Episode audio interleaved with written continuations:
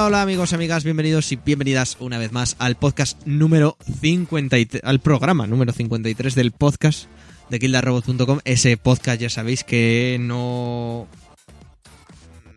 no invita al fraude en Panamá. O, o sí, depende de, de- de- Hombre, si, si eso implica que nos vais a hacer más donaciones, Exactamente. De los, Sí. Depende de los monumentos que tengáis para donarnos en iVoox o en YouTube o en lo que sea. O Podéis donar a Panamá, amigos. Pod- pod- no, que nos donen a nosotros directamente. Ah, en nuestro PayPal ya lo distribuimos como sea. Oye, pues hay que comprar una conexión a Sara y Mark, pues se le compra.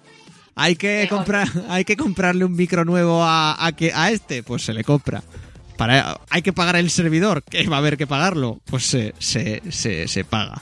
Ah, para Hay eso. que pagarle una cámara a Bene, no sé, para que su familia pueda verle. de Puede verle cuando. también, exacto. se le Pues paga. se le compra. eso, eso sería suponer que quieren verme, pero vale. Exa- exacto, Mark. Y, y- y streaming de, de Bene cenando, en plan coreano súper fuerte. Yo Oye, lo yo lo peto, yo ceno con respeto a la- al público, ¿eh? Que guay. Ok, ok. Bueno, Sergi, ¿qué tal por Alemania? Bien, empieza a hacer calor ahora, en abril. Lo cual es... Cuidado, Es una- magnífico, la gente sale a la calle. Estupendo. que no está, no está nada mal. Claudia, ¿qué tal por allí?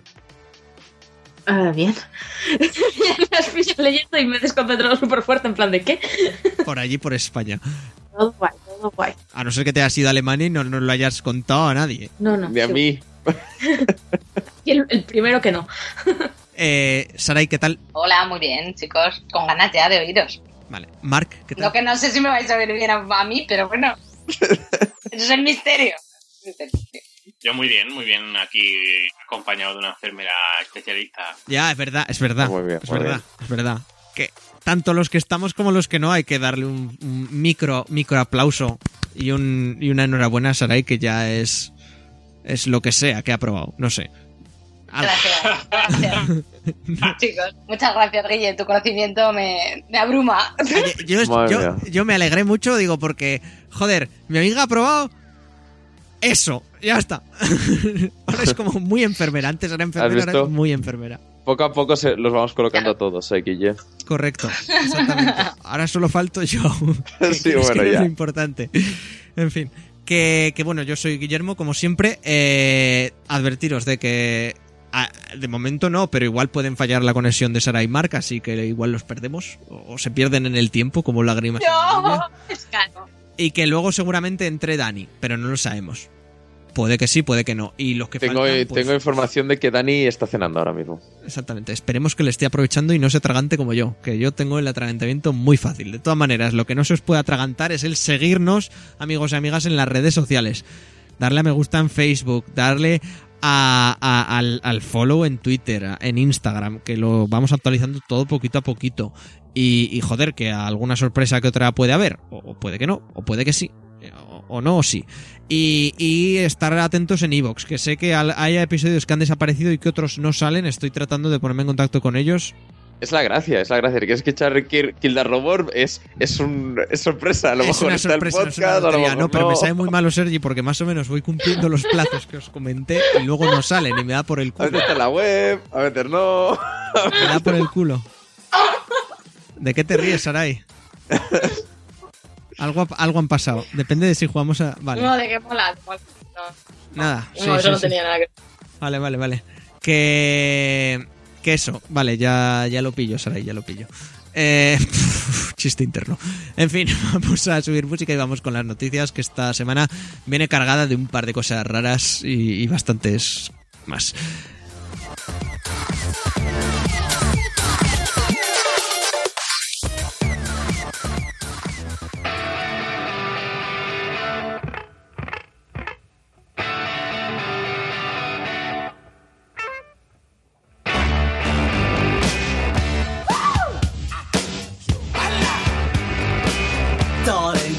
To let me know. Should I stay or should I go? If you say that you are mine, I'll be here till the end of time. So you got to let me know. Should I stay or should I go? Chicos, noticias. ¿Quién, quién, quién por, por qué habéis puesto esto del pobre Prince? Ups. Eh, nada, ha muerto, ha muerto el pobre eh, Prince a una temprana, Ha temprana edad. fallecido José Guille, hay que tener más tacto. Ha fallecido. Ha fallecido también Mega, el servicio de Kingdom Come. El, el- el segundo. El segundo. El que no ha fallecido es el señor de la espada de Zaragoza, que eso es una cosa que me gustaría comentarla aquí directamente, porque en Zaragoza somos Ay, muy así. hombre. Hemos, hemos, recu- hemos recuperado, hemos.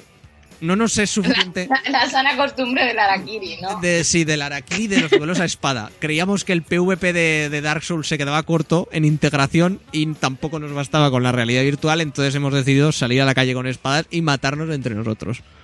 Que esto básicamente Sarai es un pirao que llegó a una, a una tienda de espadas y se clavó una en el pecho de gratis, ¿no? Hombre, no. Pero, Ni pero era nadie un sabe, ni fue de gratis. De- nadie sabe Sí. si jugaba a videojuegos o no, pero mm, hay gente que lo está investigando probablemente. Vale, porque es muy probable que si juega videojuegos sea un, un puto killer en potencia. O sea, un pirado, claro, Correcto. Y de Podemos. También. No, que no se nos olvide. Podemos, Podemita y comunista. Que no se nos olvide. Chistes políticos aparte, tenemos noticias tristes también, porque hay cosas que mueren. Y hay una cosa que muere y se vuelve a recuperar y luego que no. Y es en la versión de PC de Dark Souls, que ya empezamos con Dark Souls, que en breve tendremos el 3 por aquí. O no. ¿O no? Eh, o no, porque a ver si nos llega. Eh, eh, está pasando esta última semana una cosa súper rara y es que el online ha desaparecido. O sea, tú Pero entras del a, primero, ¿eh? Hablamos del sí, primero. a Dark Souls 1, tú Como nuestros podcasts. en Steam, exacto, exacto, Sarai, exacto, Nuestros podcasts están publicados por From Software. correcto. Entonces algunos van bien y algunos no. Y, y- y depende. Y luego está el podcast de Ninja Blade que se va como la mierda, ¿verdad? Mark, ese no lo recomiendas. No, ese es mal, mal, muy mal. Alejaos de él. Corred, insensatos. Pues resulta que la, que la versión de PC de Dark Souls está perdiendo y recuperando el online. O sea, ha habido una semana de silencio, nadie ha dicho nada, nadie avisó de que se perdía el online y de repente a la semana ha vuelto a aparecer.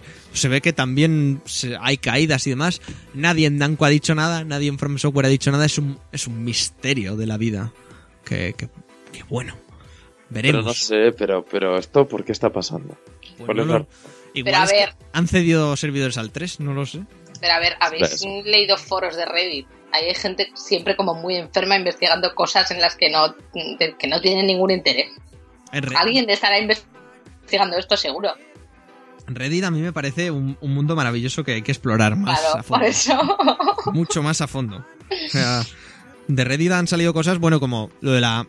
Y ya pasamos a, la noticia creo que más gorda de la semana, al menos en el mundo de los juegos, que es lo las filtraciones que ha habido por parte de según que, que medios eh, de la posible nueva PlayStation 4, de que parece ser que va a llevar en nombre en clave y ya han salido más o menos, más o menos, todas las normas que ha impuesto Sony para que los desarrolladores trabajen. Dicen en que no les hace plataforma. ni puta gracia, ¿no? A los desarrolladores. Correcto. Que, que si, bueno, si, no, si alguien las quiere comentar, suyas son. No, pues se ve que a los desarrolladores, eh, que me saldrá, a los desarrolladores les obligan a que una vez haya salido eh, la consola en sí, tienen que sacar como el juego en sí que tiene que funcionar bajo Play 4 porque no habrá exclusivos para esta nueva versión de la consola 4.5 Neo o como sea que se llame.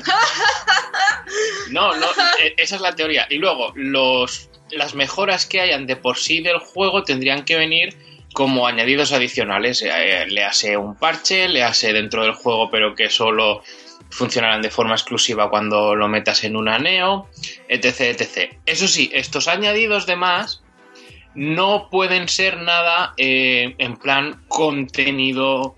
Eh, es, difícil, siento, es- es que- es difícil de explicar. Supongo que sí que se entienden mejoras gráficas y cosas así, sí, pero contenido adicional como si fuera un capítulo aparte o alguna cosa así, no. La experiencia tiene que ser la misma, solo que en un lado pues puede tener un más eh, mejora gráfica o una resolución que la mínima tiene que ser 1080p siempre Si no puede. o cositas así. Eso es surrealista. Ujú. Y mientras Bueno. tanto, Que al fin y al cabo todo esto no dejan de ser rumores, ¿eh? Cogerlo un poco con pinzas. sí, claro. El problema es que ya todos estos rumores vienen requete confirmados por según qué desarrolladores. Y Pero- son, pero pero- y demasiado concretos. Pero de verdad os creéis que si sacaran una mejora de la consola que tampoco, mm, por lo que dicen, tampoco tiene una mejora, por ejemplo, del disco duro bestial. No, yo lo que, lo que, lo que comentábamos cuando salió la primera filtración, Sara, yo creo que esta última filtración es más positiva que lo primero que se empezó a decir. Me explico. Que sí, pero, pero de verdad os creéis que no van a sacar juegos exclusivos ni, ni contenido exclusivo. Yo es que no me lo creo. Si no se quieren pegar un palazo de mierda en la cara, no. no Pero eso sería, eso sería muy Sony en el fondo, ¿eh? Hacer algo para cagarla a tope y después se van redimiendo poquito a poco. Y luego la vuelven a cagar. Es un ciclo sin fin. Ya han pasado literalmente cinco años de- del super hackeo de la PSN. O sea, toca cagada fuerte. Hombre, a ver, la cosa está que a mí esto me huele un poquito a, a New Nintendo 3DS, que es que Sony parece que siempre va calcando un poquito lo que va haciendo Nintendo. Bueno, bueno. Pero que eso, Mark, no tiene que estar bien. Te ríes, pero esto es así. Y, yo insisto, lo de la New Nintendo 3DS fue una cagada gorda. Y lo que van a hacer ahora con la, con la Play, pues huele exactamente a lo mismo. Es que sacas una consola que realmente no va a tener tampoco tanta diferencia. No habrá exclusivos, no habrá muchas cosas, simplemente una ligera mejora. Que, joder, pues mm, que es que no te hace duelo dejarte otra vez un dinero en una consola que tampoco es para, no sé, tener un grandísimo cambio. La Tanto lo- gente, la gente lo comparaba, Mark, con, con una Xbox muy todo, entre comillas, por favor, élite de verdad. O sea, las élite de normal de Xbox lo que tienen es una mejora de disco duro. Pues esta lo que tendría sería una mejora en, en- en el rendimiento, pero solo a, a la hora de resolución o carga de texturas. No lo sé. A ver, sí que han dicho que no puede haber segregación online entre consolas, que las partidas guardadas serán cross-platform, que los parches de compatibilidad solo serán para los juegos antiguos, que las funciones van a ser literalmente las mismas, que en la carátula física de los juegos sí que listen pues las características específicas para Neo, pues yo qué sé, se ve a 1080 y 60 frames por segundo, se ve a tal, se ve a cual. Esto en principio no es ningún problema a no ser que sean determinados tipos de FPS que igual los 60 frames sí que afectan. Los trofeos serán idénticos, las desarrolladoras pues eso, no los dejan segregar, el ID es el mismo. A ver, a mí me parece mal, mal porque es como decirle a los usuarios de que se acaban de comprar prácticamente una Play 4 de decirles, mira, pues esta ya no vale tanto como la que vamos a sacar en octubre. Pero, Pero yo- tampoco, ins- perdona, Sergi, ya te dejo, no lo veo tan, tan extremadamente mal como al principio que lo veía como un desastre. Esto lo veo como un desastre, pero bueno, a menores. Sí, pero el tema será así. Por mucho que Sony quiera una cosa, lo que realmente los desarrolladores van a hacer, ¿no? Quiero decir, me gusta la idea de hacer dos juegos, ¿no? Que cada desarrollador haga dos juegos para una Play 4 y la nueva Neo. Pero lo veo un poco complicado que ciertas empresas se pongan a hacer dos versiones por, por presupuesto y esas cosas, más que nada. Básicamente eso, porque el- el- el- el- los paquetes de datos de los, de los juegos tendrían que ser tres diferentes.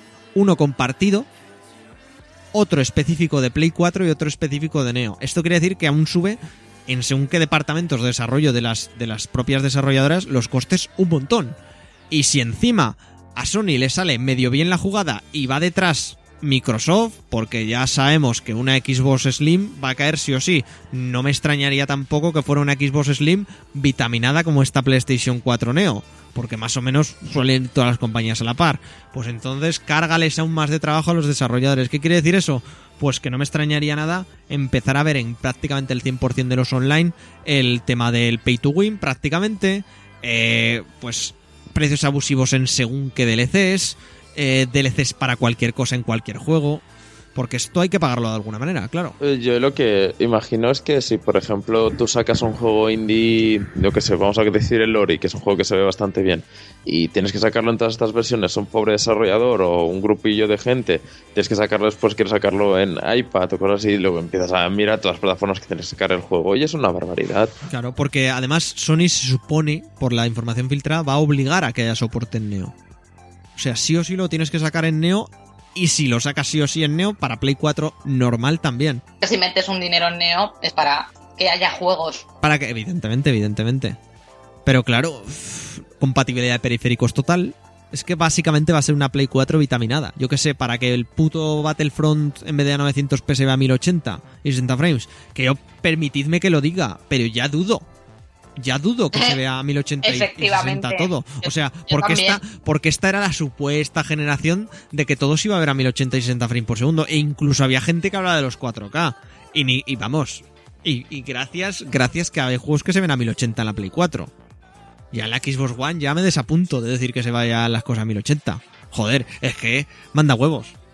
Pero yo lo que había entendido es que la Neo iba a hacer 4K porque, quiero decir, era la gracia in- inicial. 4, Inicial. pero, pero 4K, Sergi, en temas multimedia, ¿eh? En juegos no da, no da la burra para tanta leche. Claro, claro, pero la idea creo yo que para Sony como empresa, no hablamos de videojuegos, hablamos como una empresa que vende teles. Le- La idea era buena, ¿no? De vender una consola 4K y que por ello la gente se compra una tele luego, ¿sabes? Sí, no, no sé, porque tampoco es que tampoco es que creo que, que por las últimas noticias que tuvimos el año pasado por estas fechas, que solo le daba más o menos beneficios grandes PlayStation, creo. Y eso que tienen marcas a porrón, ¿eh? Tienen Walkman, tienen los Xperia, no sé, tienen un montón, no sé. ¿Tú qué opinas, Claudia, de todo esto? No sé, yo es que prefiero esperar a que haya un anuncio, que esté todo confirmado, porque Sony es muy de sondear, ¿sabes? Entonces, no. La verdad es que no es, no es un tema tampoco que me. que me afecte demasiado. Yo creo que saliese una consola de este tipo, ¿sabes? Que. Pues sería una putada así, no solo ya a nivel de desarrollo, sino también para. Pues por toda la mierda que se va a tener que comer Sony. Porque es un tema que a nadie le gusta, por muy es, como, es como cuando cambiaron los discos a un tera. ¿Sabes? Que es un cambio, de, literal, digamos, pequeño, ¿sabes? Y sin embargo, mucha gente que, pues eso, que estaba con ese de ahora tengo que cambiar la consola, ahora no sé qué, porque los juegos pesan un cojón y medio. Así que no sé, yo es que prefiero esperar, ¿sabes? A que haya un S oficial porque luego las cosas cambian mucho. Si no, mira lo que pasó con, con Xbox, que si ve que les llueve mucho la mierda, pues empiezan a cambiar cosas y a cambiar cosas y se acaban alejando mucho de las primeras informaciones que teníamos. También, también te digo una cosa, eh, echan para atrás, pero luego vuelven a echar para adelante poco a poco, ¿eh? Sí. Eh, pero la cosa, yo estoy también muy con Mark, ¿eh? Que para New 3DS se quejó todo el puto mundo. Pero que es esta mierda, pero que es esta mierda, pero que es esta mierda. Y luego se ha quedado en agua de borrajas porque al fin y al cabo conviven las dos consolas. O, o- o- o lo que sea. Y yo creo que va a pasar eso. ¿eh? O sea, si, si, si acaba saliendo, va a haber un torrente de absoluto guano para Sony o para Microsoft, si al final también se lanza a esto y luego se quedará en nada. Porque lo que os digo, si hubiera sido como el, el principio que parecía que iba a ser una nueva consola con sus exclusivos y sus tal, entonces sí, Dramón. Dramón porque es una putada para todos. Pero es que realmente aquí en- dentro del podcast, a nosotros no nos afecta. Lo único que le afectaría sería Javi que no la tiene. Que no, es el único del podcast sin Play 4 y Sergi, pero Sergi no la quiere.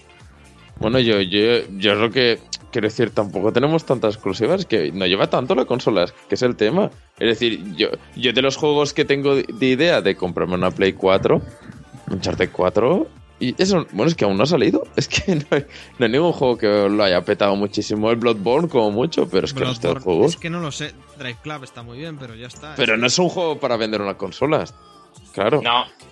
Necesitarás entonces- De jugar. las Guardian. Eso es. es Claro, pero de aquí que. De las salga- Guardian y una Play Claro. 4. Claro, claro. Es que el primer juego que va a salir que realmente se venda consolas es Uncharted 4. Y llevamos 5 años de consola, ¿eh? Y, y el pro- y el problema, no, tres. Pues 3 años. Cuidado con eso. Pero el, el problema principal es que las consolas salieron muy extremadamente justitas de hardware. Eso también. Xbox One y Play 4 no soletas, pero casi, casi. En cuanto a hardware. Por eso igual es la jugada tan buena que le ha salido a Sony. Por eso quizá pudo abaratar tanto el precio de la consola, que prácticamente no ha bajado de los 450 que costaba. No lo sé, no lo sé, no lo sé. Pero, pero una cosa, igualmente, tampoco estamos hablando de que em, ellos estén apostando por juegos jugablemente impresionantes, porque por bueno, ya hablaremos lo de Quantum Break, pero eh, cada vez que sacan un juego lo que venden son los gráficos, que tampoco tiene mucho sentido. Pero bueno. Ya, bueno, quizá, No. quizás por eso. Para el gran público podrá, podrá tirar por ahí, pero a saber, a saber. Bueno, dejando un poco a Neo Al lado, por cierto, hacían el chiste por Twitter de que, de que la han llamado Neo porque es una cosa que nadie quiere, como la trilogía de, de, de Matrix. Madre de Dios. Claro, como, ¿quién quería las secuelas? Ahora es, cuando le, ahora es cuando le tenemos que gritar a Sony que era el, era el elegido. Sí, pero además resulta que el, no- Sony, no. que el, que el, que el nombre. Qué fuerte, qué fuerte. Que el, que, el, que el nombre en clave de las otras dos consolas eran Trinity y Morfeo. Cuidado con eso, eh, que hilan muy fino en Sony. Cuidado. Dios mío, el- ah, en fin. Saréis se va a ahogar. ¿Sabes? Ay, ya. ¿Sabes cuando, cuando tienes un juego, por por ejemplo, en el Nino Kuni que le podías poner nombres a, a los bichos? Pues igual. Yo creo que aquí hay alguien con mucho sentido del humor, pero bueno, en fin. Cuéntanos, Sarai, ¿qué, qué va a salir en HD? ¡Ay! Chicos, esta semana ha habido una gran, gran, gran noticia. Porque se ve que los señores de, de Peggy han listado un juego que al principio me alegré mucho porque ponía Batman Re- Return to Arkham. Y digo yo, joder, un nuevo Batman de la saga Arkham. Pues no, eh, en realidad es el Batman Arkham Asylum, pero en HD. Y aún así es maravilloso. Es maravilloso porque es un juegazo que tenéis que jugar. Y, Es oye, el mejor de los tres. Oye, no nos pasemos, porque dicen también que el Arkham City pues podría caer dentro de poco. Aún no está confirmado, pero vamos, que prácticamente es seguro y más después de que Rocksteady se bajara un poquito de la franquicia, hay que sacar dinero. Y, yo creo que Warner eh, lo sacará de estas maneras, sacando la HD. Yo personalmente tendría ganas de rejugarlo. Es un juego que, que ya tiene sus días, ¿eh? ¿En serio, Sarai? ¿En serio? Oye, ¿qué pasa? Fue el primer juego de Batman que te hizo decir, hostia, puto juegazo. Que acordaros cuando las los videojuegos de superhéroes y las películas de superhéroes eran una mierda. El primer juego de, el primer juego de Batman fue el de, el de Super NES que me hizo Tilín. O Mega Drive, depende de dónde lo jugaras. Y el primer juego chulo, chulo de superhéroes era el X-Men de, de, de, de Super NES. Tira, traidor. Que te den Batman y Robin de Mega Drive. Ese, canela fina. ¿Ves? Estoy, estoy Pues aquí a mí, con me Mark fuerte. gustaba, a mí me gustaba el de Spider-Man y el de los cuatro fantásticos de Play 2. vale, la prueba. entendido. Esa a Gachi no le gustaba. Ay, madre mía. Era En muy fin, divertido eh, Spider-Man, de ir volando por ahí. Y el de los cuatro fantásticos en cooperativo era también muy divertido. No, no, claro, aquí cada uno con, con, con sus cosas y Dios en las de todos, claro que sí.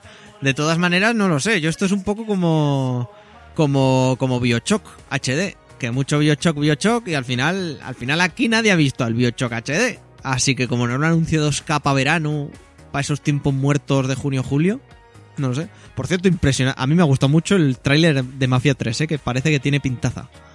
El, el Mafia. A ver qué tal, qué tal sale, que saldrá en octubre. Que, que seguimos, seguimos. Peor que el 2 no será. Mm, Spoilers. No, eso es, eso es, eso es bastante. Lo tienen que hacer como con muy mal y con ganas, ese serie, para que salgan peor que el 2. Sí, totalmente. Bueno, Que, que bueno, continuando con, con Bioshock, su, uno de sus creadores, Book Insignia, creador de la saga, Ken Levine, va a dirigir un, un episodio interactivo de la dimensión desconocida. No sé si ¿Y eso eh, qué es lo que es? es la dimensión que no se conoce. Muy bien, gracias. Buen comienzo. Ya está. es la exactamente en inglés de Twilight Zone vale eh, de Twilight es la dimensión y Zone es desconocida ¿Qué? para el que no para el que no sepa para el que no sepa inglés entonces creo que era creo que era si no me si no me están fallando los datos una serie antigua así como de, de medio miedo medio me saldrá A ver, de- Guille, prepáratelo. Anda, prepáratelo. eh, guárdate. No, no, no. Eh, sí, coño, de medio como de misterio y tal que, que, echaban antiguamente. Y ahora pues se supone que la, la cadena CBS Interlude, que es la productora, eh, quieren como ofrecer al espectador la posibilidad de cambiar el relato y según lo que sienta el espectador, según sus palabras y tal, y va a ser eh, Ken Levine el, el encargado de me saldrá de, de realizar pues los primeros guiones o, o el, el- el estar detrás de todo de todo una especie de primer capítulo piloto a ver qué a ver qué tal sale eh, yo después de lo que hizo con Bioshock Infinite, yo le tengo muchas ganas porque se le puede ir mucho la pinza y crear cosas bastante, bastante chulas. Así que estaría muy bien. Efectivamente, Guille, efectivamente. Tenemos fe. Igual luego es una mierda que solo se puede jugar con el Oculus o alguna hostia así. ¿no? O, o- o- o no. O no. A lo mejor lo- luego es como la serie de imagen real del Quantum Break. Ya hablaremos de eso ahora, tranquilo, no nos adelantemos. Sa- Sarai ahora Sarai está con, con el Quantum Break como las, las cacharras estas de, de Bloodborne que empiezan a mutar y vuelven a mutar y vuelven a mutar y cada vez pega más fuerte y más fuerte y más fuerte y con más odio, pues Sarai ahora mismo está así con el Quantum Break. Cada vez que lo nombramos, muta una vez más y, Pero es que a- alguien odio- la, deja, el odio aumenta en ella. ¿alguien la ha dejado bien el Quantum Break. Bueno, bueno, luego lo habláis. ¿Qué tal, Dani? Bienvenido al podcast de nuevo. Muy bien. que siguiendo con las noticias y con Dani ya reincorporado y hablando de direcciones, eh, ya sabemos quién va a dirigir la secuela de Jurassic World. Quién va a dirigir a los nuevos dinosaurios y va a ser Juan Antonio Bayona, A ver, a ver, dinosaurios y Chris Pratt, por favor. el, el director de los, de, de los increíbles, iba a decir, no, de lo imposible. de lo imposible. Entonces es muy probable que al Tyrannosaurus Rex le coma una ola. Juan Antonio Bayona no es catalán. Sí. Mm. Va a ahorrar en costes. Pues en lo imposible, de hecho, ahorra un montón. De hecho, es una de las cosas que más destaco de lo imposible, que se gastó un poquísimo para hacerlo todo. Con cuatro perras hizo lo imposible. Que, que no sé qué os parece, qué os pareció Jurassic World. Yo no quiero opinar, ¿eh? Pero... A mí me encanta. A mí me gustó. Hombre, al final yo lo habría hecho diferente, pero me gustó. El final me pareció muy épico. Muy guay. Yo solo me quedo de la peli con el señor que se lleva las caso, copas. el caso, Guille, es que si te gusta Transformers, no sé por qué no te gusta Jurassic World. O sea, Eh, Yo qué sé, Claudia, yo qué ¿por sé. qué, por qué- por qué los eh, dos robots pegándose te parece mucho más emocionante que dos dinosaurios pegándose? Es Pues y lo- porque son dos robots y eso puede ocurrir. Lo de los dinosaurios no. What? Que dos robots se peguen es más probable hoy en día, y creo que Los todos Transformers, no, los Transformers no vienen de la luna o algo así. del espacio, sí. Y dices que eso de su puede planeta. Eso puede pasar, pero los dinosaurios no. Correcto.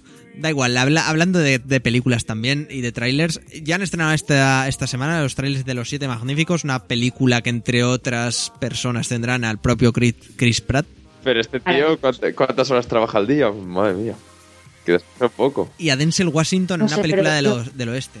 Yo pruebo todas las películas en las que le pongan a Chris Pratt una camiseta sucia. O directamente no se la pongan. También. Esa Apruebo ya. eso.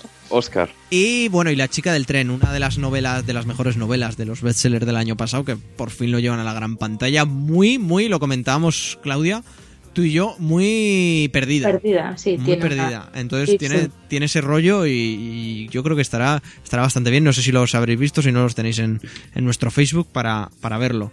Eh, cosas, cosas que siguiendo con la muerte y con las defunciones, Microsoft pone fin a la producción de Xbox 360. Oh, no. Oh. 10 años. 10 años. Se muere un mito. Sí, sí, sí, nos deja por Ha tenido 10 buena vida. añitos. Pues sí, de las últimas consolas yo diría que no. La última mejor consola que ha salido para mí. Yo estoy muy con Play 3, ¿eh? Um, No, no, yo estoy muy con Xbox, lo siento, ahí tengo que decir que No hay, no hay color, Mark. No hay color. Tres palabras. Uncharted, The Last of Us y Demon Souls. No hay color. No, no hay color. si no se trata... mm, Bueno, sí, un Uncharted y de las Us sí, sí, tres juegos que están muy bien, pero joder, en Xbox tenías una, una gama bastante variada que, que en Play 3 no funcionó tan bien.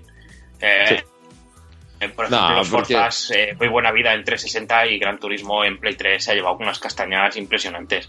Y así podría seguir con más, más cosillas que, Y yo creo que la gracia de Xbox y todo era que los multiplataformas estaban hechos para, para esa consola. también. Y entonces, claro, ahí. eh, Sí, Play 3. Yo es que la Play 3, yo la recuerdo, la consola que te dejaban un fin de semana, te pasabas el. Bueno, una semana, te pasabas el Last of Us, te pasabas el Uncharted y, y ya está. Y te ponías a tu Xbox donde tenías todo, donde tenías los amigos y todo eso y para adelante. Pero bueno, cada uno, además siendo en España, que en España se lleva más la Play, es lo que hay. Pero no sé, yo creo que Xbox así, mm, a mí es por, por óptima, ¿no? Por precio, calidad, todo eso. muy bien. Lo único, el principal problema las luces rojas, pero bueno. Para eso está Alemania, ¿no? 360 le dio mil vueltas a Play 3. Yo lo un- el único mérito que le voy a reconocer yo a 360, para no quitarme el estigma de Sonyer de mierda, es que iba muy bien Bayonetta. Iba a 60 frames solidísimos. Claro, pero es que eso pasa en la mayoría de juegos, que si salían en las dos plataformas te salían mejor en, Eso me en da igual, Xbox. yo solo jugué el... Ok. Eso es, eso es Carol. Ok. Hola, Carol. Eh, saludada quedas. Eh, eh, Bayonetta es lo único que jugué yo en 360. Así multiplataforma, vaya. Y desde ahí eres el que más está defendiendo a Play 3 porque no tuviste la Xbox. Vaya. Pero- no, Exactamente. Vaya. Si, si tuve la Xbox y las tuve prácticamente a la vez. Joder, yo solo. O sea, uno de los top 5 de la generación la tiene Xbox y es de la Racing 1. Madre mía. Joder, de Racing 1 era la leche. Y, y- Bueno, los Dead Rising están muy bien. y el Forza Horizon. Alan, Alan Wake era, bueno, Madre era. mía. Madre mía, estás diciendo los juegos más mediocres, creo yo, Sí, exclusivos Los que tenía Xbox. Gears of War 3. Más Effect 1. Mass Blue Effect, Dragon, coño. Sí, Blue Bioshock. Dragon. Bioshock. Durante un año. ¿Qué más? Tenía Los DLC de, de GTA salían de primero. GTA, cierto. ¿Qué más? Aún, aún había cosas. Los a- aún había no, cosas. joder, y todos los arcade que salían en Xbox. Halo. Halo. Los Halo, Halo Reach, el mejor shooter de la generación. Estas cosas tan. No, no ha ido Mal. tan mal la 360, no, no, no ha tenido una mala Es que no ha ido mal, tú eres el único que está diciendo eso. No, es que me, que me, me- me- me estoy corrigiendo, me estoy Este, ¿qué corrigiendo. coño? Y Oye, lleva contra su guille del pasado. Estoy corrigiendo. Para dar un minuto de silencio, que alguien ha cambiado de opinión. Gracias, Guille. Gracias. No ha ido tan mal, es verdad. Das un ejemplo para la humanidad. Hombre, no sé si para la humanidad, pero para algún podcaster que otro sí, que debería de ser algún ejemplo. Pero Ahora hay podcasters, pensaba que era bueno. Pues no ha ido tan mal. Sería.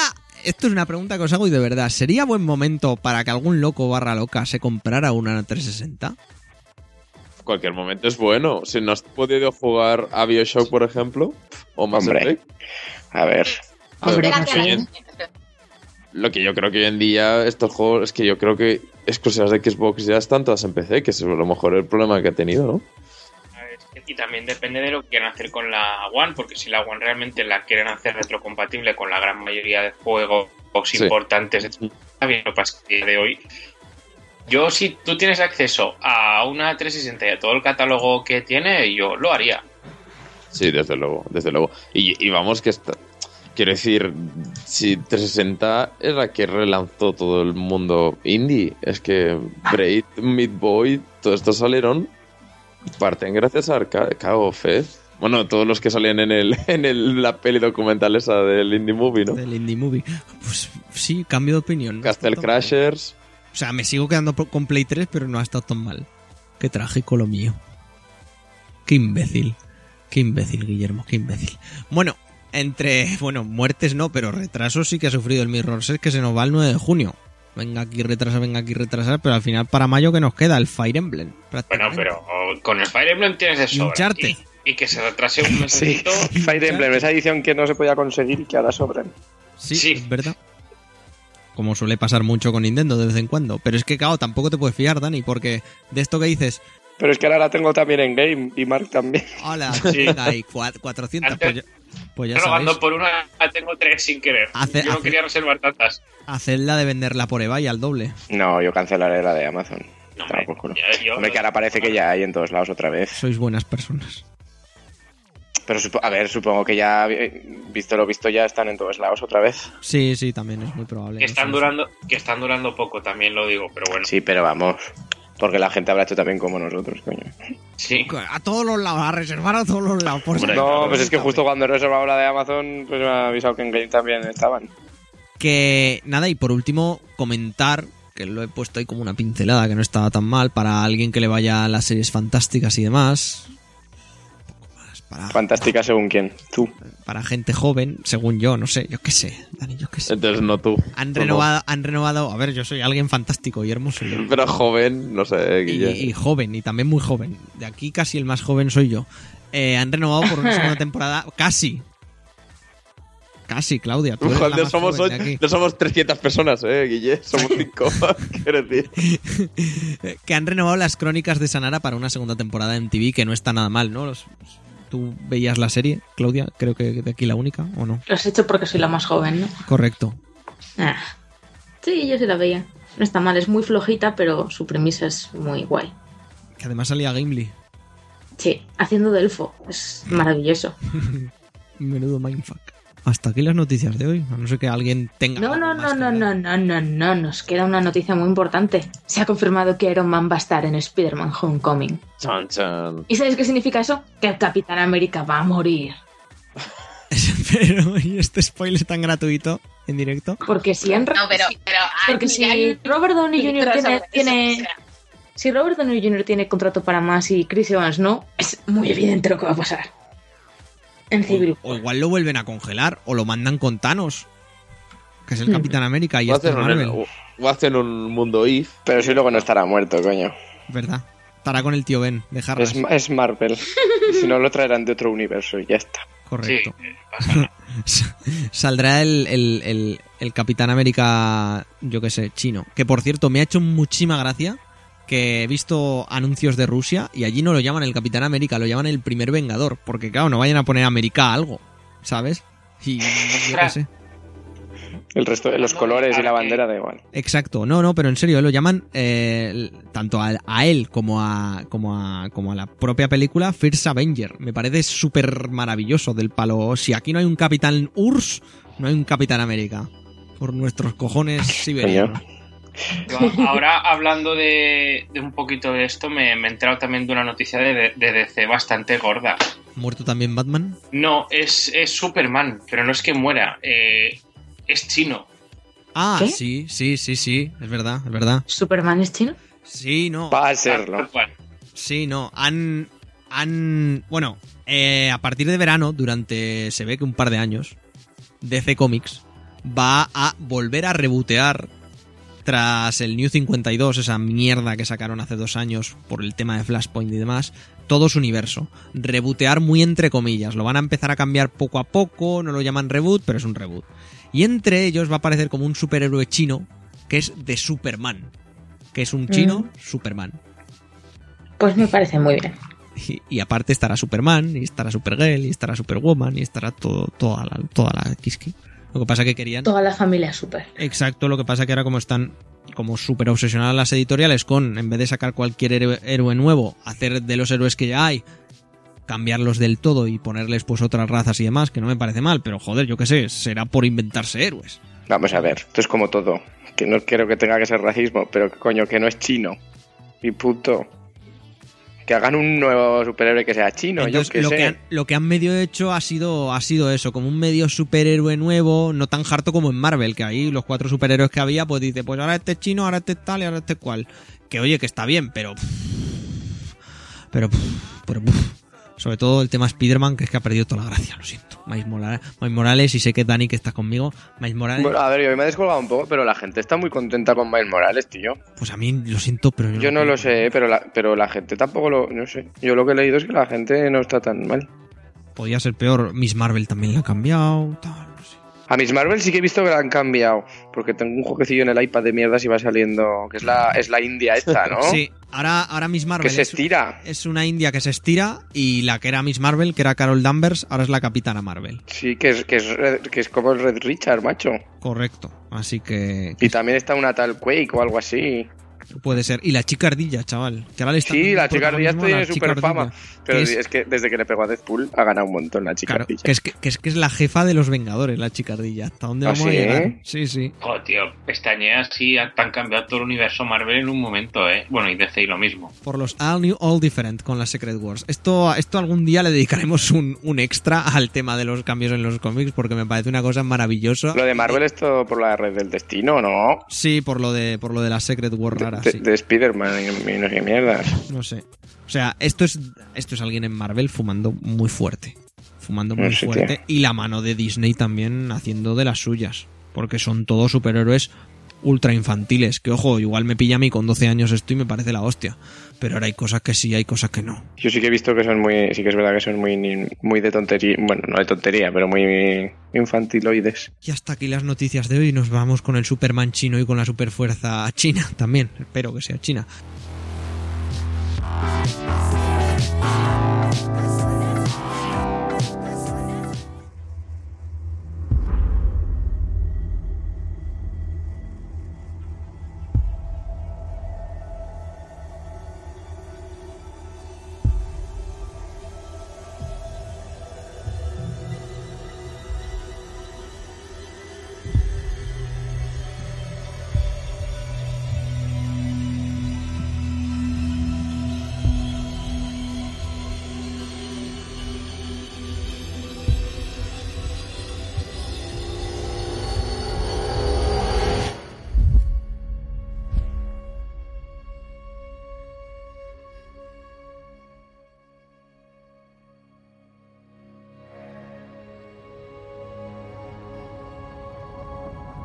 Así que nada, chicos, eh, después de las noticias ya sabéis que toca la sección central, que esta vez va a estar protagonizada pues por Quantum Break, ese exclusivo de Xbox One y Windows 10 que, que bueno, nos comentará un poquito Sarai qué, qué, qué, qué ha pasado con él, que, que, que si ha viajado en el tiempo, si no, si sí. Inicialmente quiero poner un poquito en, en la onda de quién ha hecho este juego que se trata de Remedy, eh, que es un estudio que ha hecho hizo otro gran exclusivo para, para mi- Microsoft y que también se le dio mucho bombo y platillo, que fue Alan Wake, ¿vale? Eh, Alan, Wa- Alan Wake fue un juego que empezó a desarrollarse en 2005 para Xbox 360 y terminó saliendo en 2010, con múltiples retrasos, historias ahí detrás. Eh, em, se le dio muchísima publicidad y para mí Alan Wake fue una gran decepción. Esto es así. Hay mucha gente que lo pone de obra maestra. Narrativamente era un buen juego y tenía buenas ideas que mm, han desarrollado un poquito más en Quantum. Pero bueno, a mí me pareció que se quedaba mediocre para todo que te lo vendían. Eh, Quantum me parece que ha pasado un pelín lo mismo, ¿vale? Quantum empezó a desarrollarse en 2013 y sale ahora en 2016. Eh, la historia de Quantum también, como Alan Wake, se ha mm, se le ha dado mucha publicidad, se ha intentado eh, hacer una historia que básicamente habla sobre eh, una fractura en el tiempo que tú tienes que, que arreglar o intentas arreglar. Y como juego que habla sobre viajes en el tiempo me parece un juego eh, sorprendentemente coherente. Intentan darle una explicación muy científica al juego eh, durante todo, todo su desarrollo, pero la verdad es que no es el típico juego, lo que, que luego vamos a hablar quizás de otros juegos como más infantiloides. No, el juego es muy coherente en toda su línea temporal.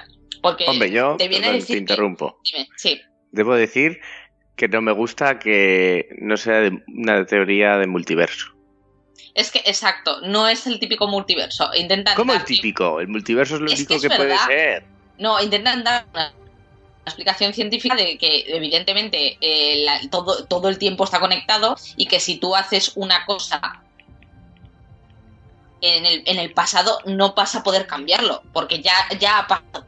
Y es una lección que intentamos dar a nuestro protagonista a lo largo de, de las, de las 20 horitas que dura el juego. Y me estoy poniendo amable, muy amable. Que esa es la historia. Está interesante, es eh, quizá el punto más fuerte del juego, sin lugar a dudas, y aún así tiene cosas que, bueno, son para llevarte un poquito las manos a la cabeza. Desde luego yo no soy científica, pero supongo le han intentado dar ahí una base bastante seria, pero, pero por algunas partes pues hace un poquito de aguas. Sí, no es que yo no es que yo realmente tampoco he visto tanto de aparte de la historia, eh, una de las cosas en las que Remedy ha invertido mucho dinero es en que todos los personajes son eh, actores, de algunos más o menos de renombre, como, pues yo que sé, Dominic Monaghan en Hobbit, eh, Merry en El Señor de los Anillos, o Charlie en Lost, que es uno, es, es tu, es tu hermano el científico, o mm, por ahí sale Meñique de Juego de Tronos, que no sé cómo se llama este hombre en realidad. Para todo siempre será Meñique. Meñique. Bueno, eh, entonces han cogido estos actores reales y son los protagonistas de la historia. Ahí hay una inversión de dinero importante. Y aparte, es que eh, esto ya se intuía en Alan Wake y es lo que yo creo que más han desarrollado, que es que aparte de hacer videojuegos, a Remedy le gusta hacer series. Es un poco el Kojima de Microsoft. no está desacertado. No, pero es verdad, o sea, entonces ahí ha hecho como una especie de, de mezcla que, bueno, puede resultar, que no digo yo que no, pero eh, te obliga a ver una serie entre medio de cada capítulo de, del juego. Para, te dicen, no, porque digamos que hay una empresa que es Monarch.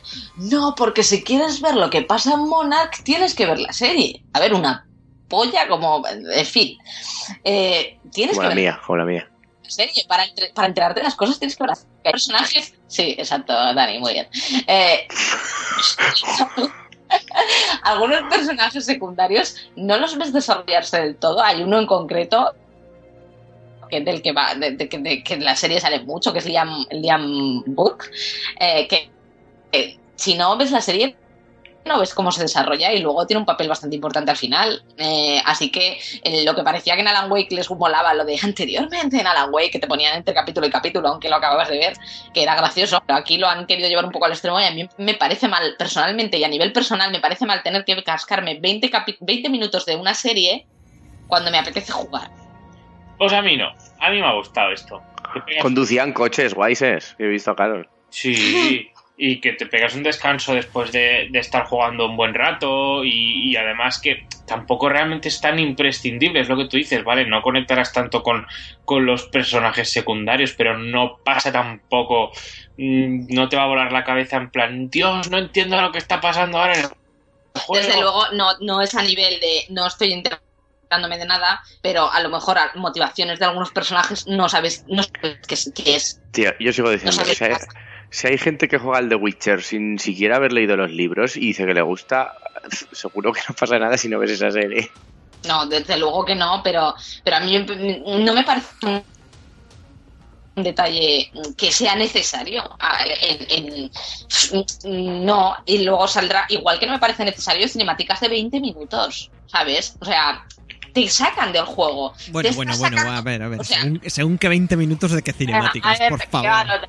Pues yo que sé, hazlo más, inmer- hazlo más inmersivo. O sea, tú estás jugando. La experiencia de juego es una experiencia que te involucra. En el momento en el que terminas de hacer algo y te saca y te deja como mero espectador mu- muchísimo rato, te estás perdiendo ese- ese- esa conexión que tienes con el jugador.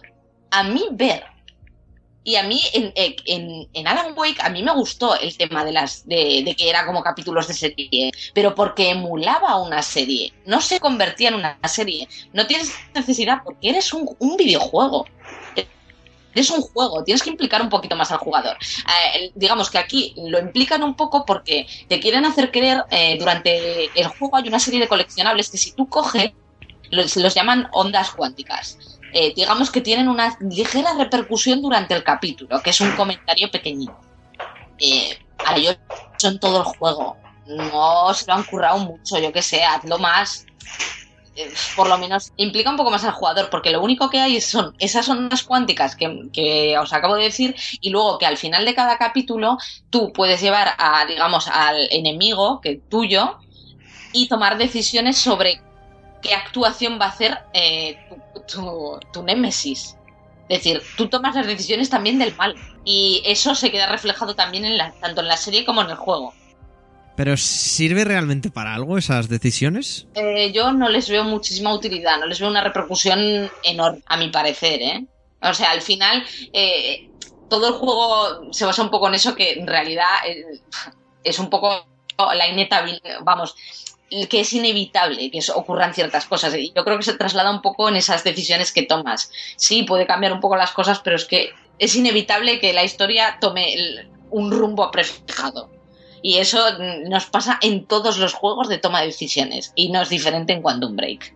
No es diferente. Además, claro, en un, en un juego que están usando la interpretación como base, ¿no? De ciertos personajes, de, de ciertos actores reales y demás, no hacerlo no lineal es un poco imposible, complicado, ¿no? Aparte, lo que dices de interpretaciones, te digo una cosa. A veces los desconocidos tienen muchísima mejor eh, interpretación. Por ejemplo, Meñique. Es que el tío ya tiene una voz plana, que en algunos personajes le pega, pero es que en este no le pega, tío. Y tiene un. Meñique tiene una interpretación de encefalo- encefalograma plano total, ¿eh? De mierda, una interpretación Sí. de mierda. Bastante justita y hay otros sin embargo que no son tan conocidos que le pasan la mano por la cara a, estos actores más conocidos pero bueno la historia en general no es mala pero a mí me parece que, es- que la serie y para no redundarme te saca mucho y ya termino con eso porque vamos a pasar al quizá una de las cosas que hacía más gracia y con la que más se vendió el juego en los primeros trailers que es la jugabilidad ¿vale? Eh, eh, como tú has estado en una fractura del tiempo, lo que tienes es poderes y habilidades temporales.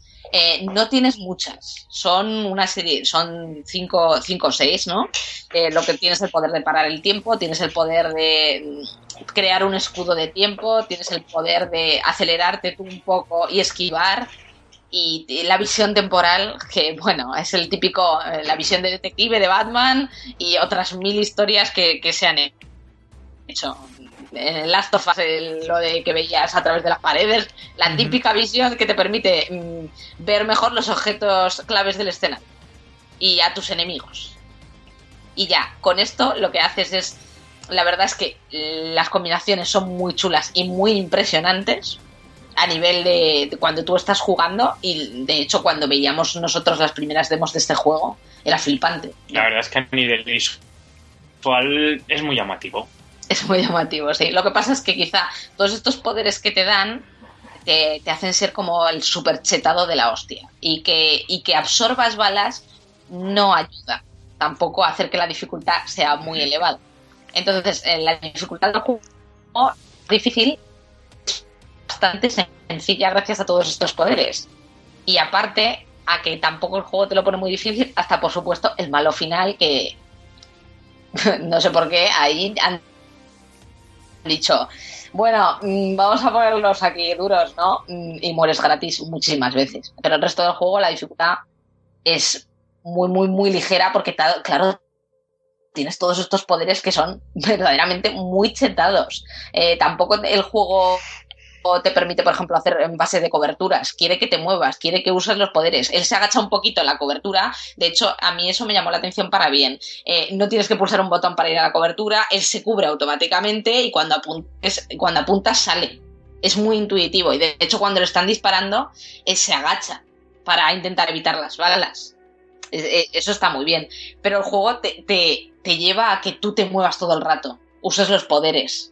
Y aún así se hace muy fácil. Pero quizá es una de las cosas que, como bien dices, al ser tema de tiempo y demás, es lo que lleva consigo, ¿no? El que sea así.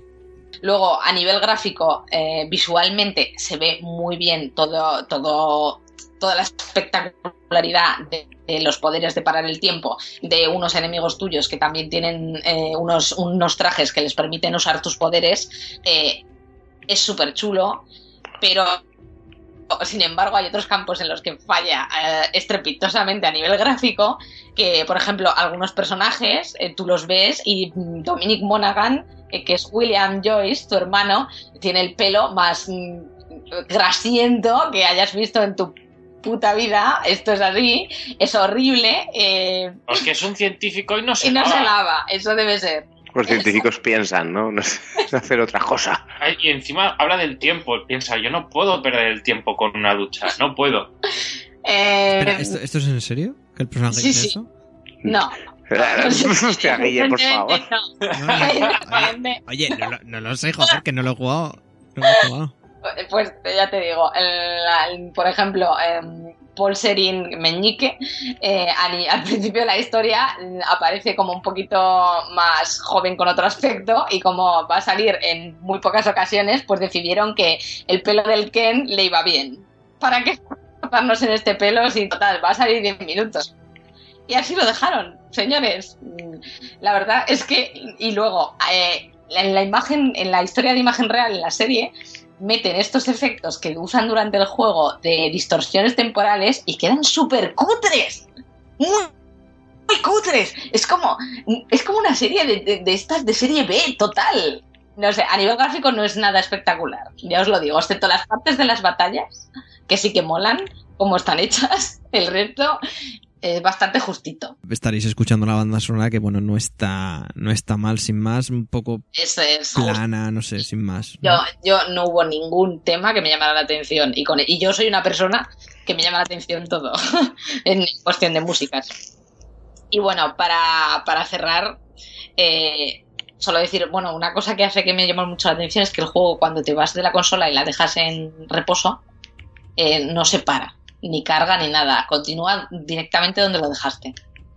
Si tienes el modo este de que no se apaga la consola del todo, sino que se queda un poco en stand-by. Eso no sé si es tanto del juego como de la propia consola. Pero bueno, No, pero normalmente, aunque tú en otros juegos los dejas en stand-by la consola, el juego se, se va, sale a la pantalla de sí, inicio. hay algunos que, que sí. Dos, ninguno me ha pasado que no me cargara, que directamente me pusiera, me pus- te pone en la pantalla pausa. De hecho, ¿Sí o no? Quantum Break. os diría una cosa, a mí me parece un poco el The Order de, de Xbox One. Esto es así, ¿eh? Joder, no. Sí, os di- eh, eh, con una historia mejor, con una mejor historia, eh, con una... mm, con me- los dos... Los dos Porque al menos Metapodcast, al menos aquí Sarai, no, no, no, me- no ha jodido la historia. No, con novedades de espejos. Guiño, guiño, codazo, codazo. Qué cabrón. Eh, yo eso no lo sabía en ese momento, eh, que conste en acta. Eh, me parece un poco el The Order, por eso, tiene buenas ideas. A nivel jugable, los dos son más que aceptables, pero los dos son muy cortos, es que es muy cortito, no es nada rejugable, porque en realidad las tomas de decisiones mm, no importan tanto. Eh, la serie me parece que, que- que de verdad que es buena idea, pero ah, en, en un juego sobra. Que sí, que es buena idea, pero no.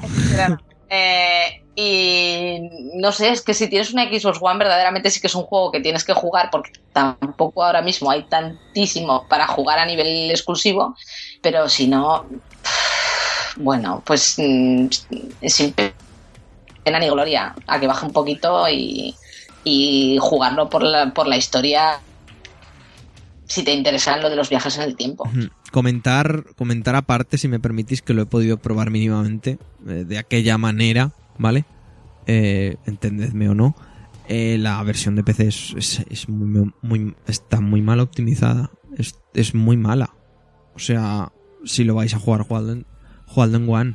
yo no sé, yo no sé a qué, yo no sé cómo va en One, eh, con cuántos frames o con, o con qué coño, pero a mí no me había pasado hasta ahora, eh, por mucho que se quejaran de juegos a 30 frames, que, que notara yo bajaditas. Y en este, y en este lo noto. Pues lo que os digo, o sea, en, mi ordenador, que, que es bastante actual, vaya, va mal el juego. Entonces la optimización, no sé qué le pasa a Microsoft y a sus desarrolladoras con las optimizaciones de sus juegos en PC. Lo comentamos el otro día con, con el Gears of de PC que sacaron hace poco, pero el Quantum Break ha llevado lo mismo. O sea, si no van a, flota, a sacar a flote la tienda de Windows 10 de juegos. O sea, porque lo siento, pero la conversión es una puta mierda. O sea, hablando pronto y, y- y mal, pero de manera correcta y legítima. Pero es que últimamente las conversiones a PC son todas bastante Mm, Sí, lamentables. sí, no, pero, pero, pero es que, claro, a ver, tú puedes justificar, entre comillas, que un estudio que solo desarrolla para según qué consolas y demás saque, pero que es que es un juego de Microsoft para su sistema operativo. ¿Sabes, no? Como te digo, entonces no sé, y hay fallos que no deberían, pero bueno, sin más, no pasa nada. Que, que bueno, chicos, si no tenéis nada más que añadir, hasta aquí Quantum Break, que esperamos vuestros comentarios, tanto en el Twitter, como en el Facebook, como en Evox, como en el blog, como en la web, vaya. Y a ver qué os ha parecido a vosotros, chicos y chicas, que, que lo que os comento, no sé. Ya veis que Sarai está un poco vinagritos con el juego y me parece que de manera bastante, bastante justificada. No, pero o sea, a, mí me, a mí me enganchó, o sea, yo llevo tres días jugándolo en- enganchada, pero verdaderamente es que no te sale la pena, no, no te sale a cuenta. No te sale a cuenta tanto dinero para tan poco juego y para tan poca historia. Que no. Pues yo creo que está bien. Yo ya lo he dicho, pero Nota como todo el positiva mundo... del podcast. A ver, no nos flipemos, no es el juego que de, eh, pero está bien, está correcto Es un juego que te entretendrá un ratito, ya está, no tiene más. No, no es un mal juego, pero tampoco es un grandísimo juego que recordaremos siempre. No es, no es The Order, chicos. Pero teniendo en cuenta. ¿Pero no os gustó The Order? Yo es que aún no lo he jugado. A ver, el The Order ¿En es bastante entretenido, sin más. La historia es que está muy manida, yo creo. Es muy lo Pero de es que, siempre. es que es ese típico juego de que en, en un tiempo no te acuerdas. Fin. Fin. Es que no hay más. Pero este, a ver, yo, yo, The Order también era muy. mm, esto ya lo he visto, vale, sí, gráficos muy así, pero al final era un shooter sin más. Aquí, que es que no, los poderes del tiempo, pues le dan una variedad que. Pero, pero también están muy vistos, ¿eh? A ver, sí, pero no. Están bien. este- se nota distinto. Yo al menos lo he notado distinto. No es lo mismo que un shooter que sale uno a la semana. cosa, yo he visto cosas como las que haces con el tiempo en otras justificaciones, pero se ha visto. Pero yo no te, pero yo te estoy diciendo que lo de The Order sale cada semana en el mundo del videojuego. Bueno, dicho, dicho esto antes de abrir otro debate, eh, y dicho lo cual también, Saray, dicho lo cual y dicho lo esto, eh, volvemos a convocar a, a Claudia y a Sergi y pasamos, si, si os apetece, al, al extra.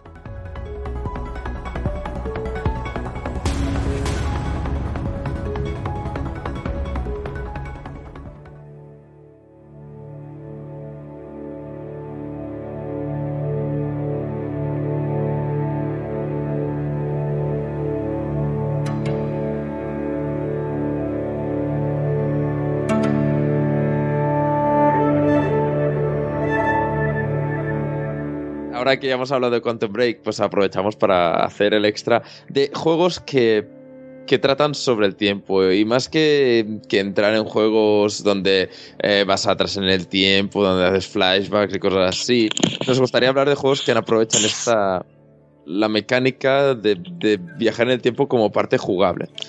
Por ejemplo, bueno, estoy oyendo mucho ruido. Hola. ¿Quién se Hola. está refrotando el micro? Así no se puede, con sexo.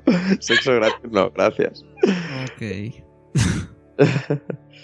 Eh, y hablamos de eso, ¿no? Porque hay muchos juegos, yo que sé, eh, por ejemplo, eh, el, primero yo creo que, que dio la fama fue el Prince of Persia, ¿no? En las arenas del tiempo. Que tú podías, tenías la capacidad de retroceder cuando, cuando te mataban. Pero qu- quiero decir, aparte de eso, no, había- no hay mucho más, porque si no empezaríamos a hablar del Forza, por ejemplo, como juego que viajas en el tiempo, porque cuando te chocas, pues tiras para atrás. No, no, nos hablamos de juego que eh, aprovecha esa mecánica de, de viajar en el tiempo como parte de, de la- lo que es la jugabilidad. Em, también, eh, también me acuerdo del Chrono Trigger, ¿no? Que son este tipo de juegos que lo que haces en el pasado afecta en el futuro y entonces, o el...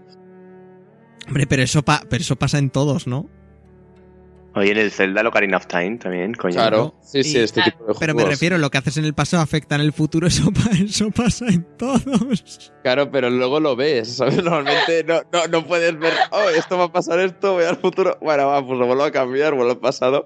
Yo no, a mí no me ha pasado, yo no he podido hacerlo, no sé tú, O sea, Guille, es, que, sí, sí. es, que, co- es que conforme la- es que conforme lo has dicho, Sergi, se me ha venido a la cabeza lo de los juegos de, de Telltale Games. Tal recordará esto en un futuro. Y ha sido como, coño, normal. Ay, Dios mío, no sé. Ay, en fin. Y, y bueno, ya cuando entramos a este tipo de, tie- de tiempo, yo cuando he buscado esta mañana Google eh, juegos con jugar en el tiempo, el primer resultado te sale Braid. Porque si, si hablamos de un Y si, juego y que... si no, y si no, Bene te daba igual. Ibas a hablar de Braid. No nos engañes. He utilizado un- un- una excusa baratilla, eh, la de Google. a lo mejor si buscas te sale otra cosa, pero a mí me sale Braid, no sé por qué. A lo mejor lo tengo en favoritos, ¿no?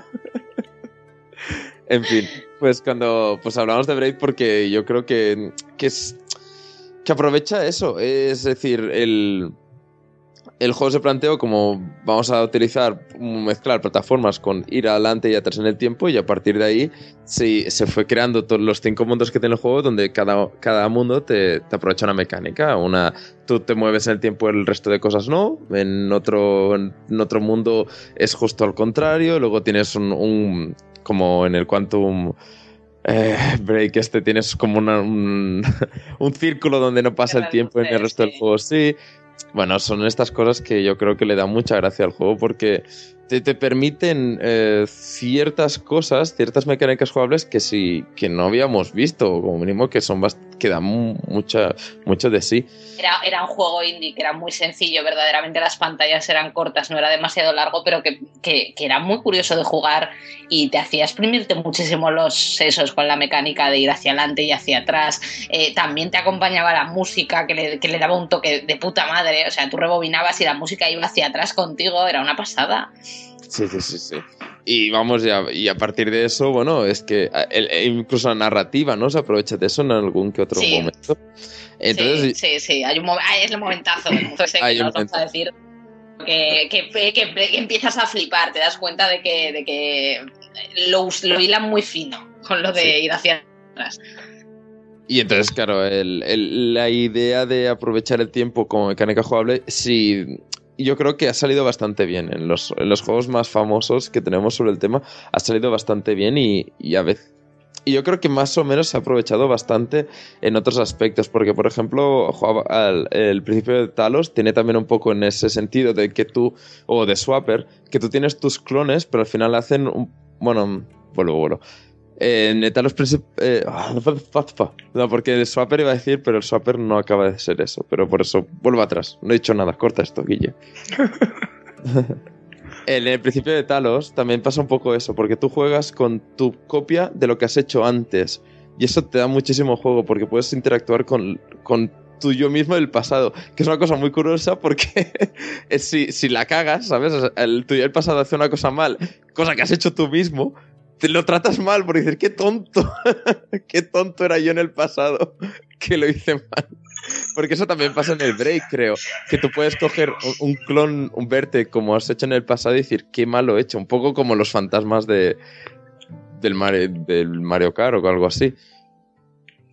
En fin, eh, volviendo al tema. No sé vosotros qué otros ejemplos tenéis de juegos así del tiempo que os hayan gustado. Eh, a ver, a mí, por ejemplo, cuando se empezó a hablar de este tema, un juego que quizás sea más o menos actual y que, y que recuerda mucho por la temática es Life is Strange. Que por cierto, ahora está de oferta para los que tengáis PlayStation Plus a 10 euros. ¿Todo? El- lo- el- mm, sí, Buah. todo el juego. Todo el juego. Entonces, es típico, de todas maneras. Eh, así como en Quantum Break ya hemos dicho que tiene un- una consistencia un poquito lo de los viajes en el tiempo más o menos científica, eh, o al hablar de Break decimos que tiene cierta implicación en las mecánicas. En este caso, es el típico videojuego de adolescentes que viajan en el tiempo. Sin más, Sí, sí, o sea, sí, totalmente. El efecto en mariposa el videojuego. Efe- Efectivamente. Entonces, digamos que todo lo que haces pues tiene una repercusión eh, a nivel de cambiar un poquito la realidad que te la van mostrando, te lo van mostrando poco a poco. Eh, puedes ir hacia atrás en el tiempo para solucionar según qué cosas que te, haciendo tipo puzzle que no te da para más después de todo es un juego de- parecido a los de Telltale el de Square pero no da para mucho más pero verdaderamente lo que es interesante es cómo van evolucionando los personajes a lo largo, sobre todo su protagonista, a lo largo de todo este viaje que hace cuando inicia, cuando, cuando ve que tiene el poder de viajar atrás en el tiempo e intenta arreglar cosas que van sucediendo poco a poco. Sí. Eso es lo interesante del juego.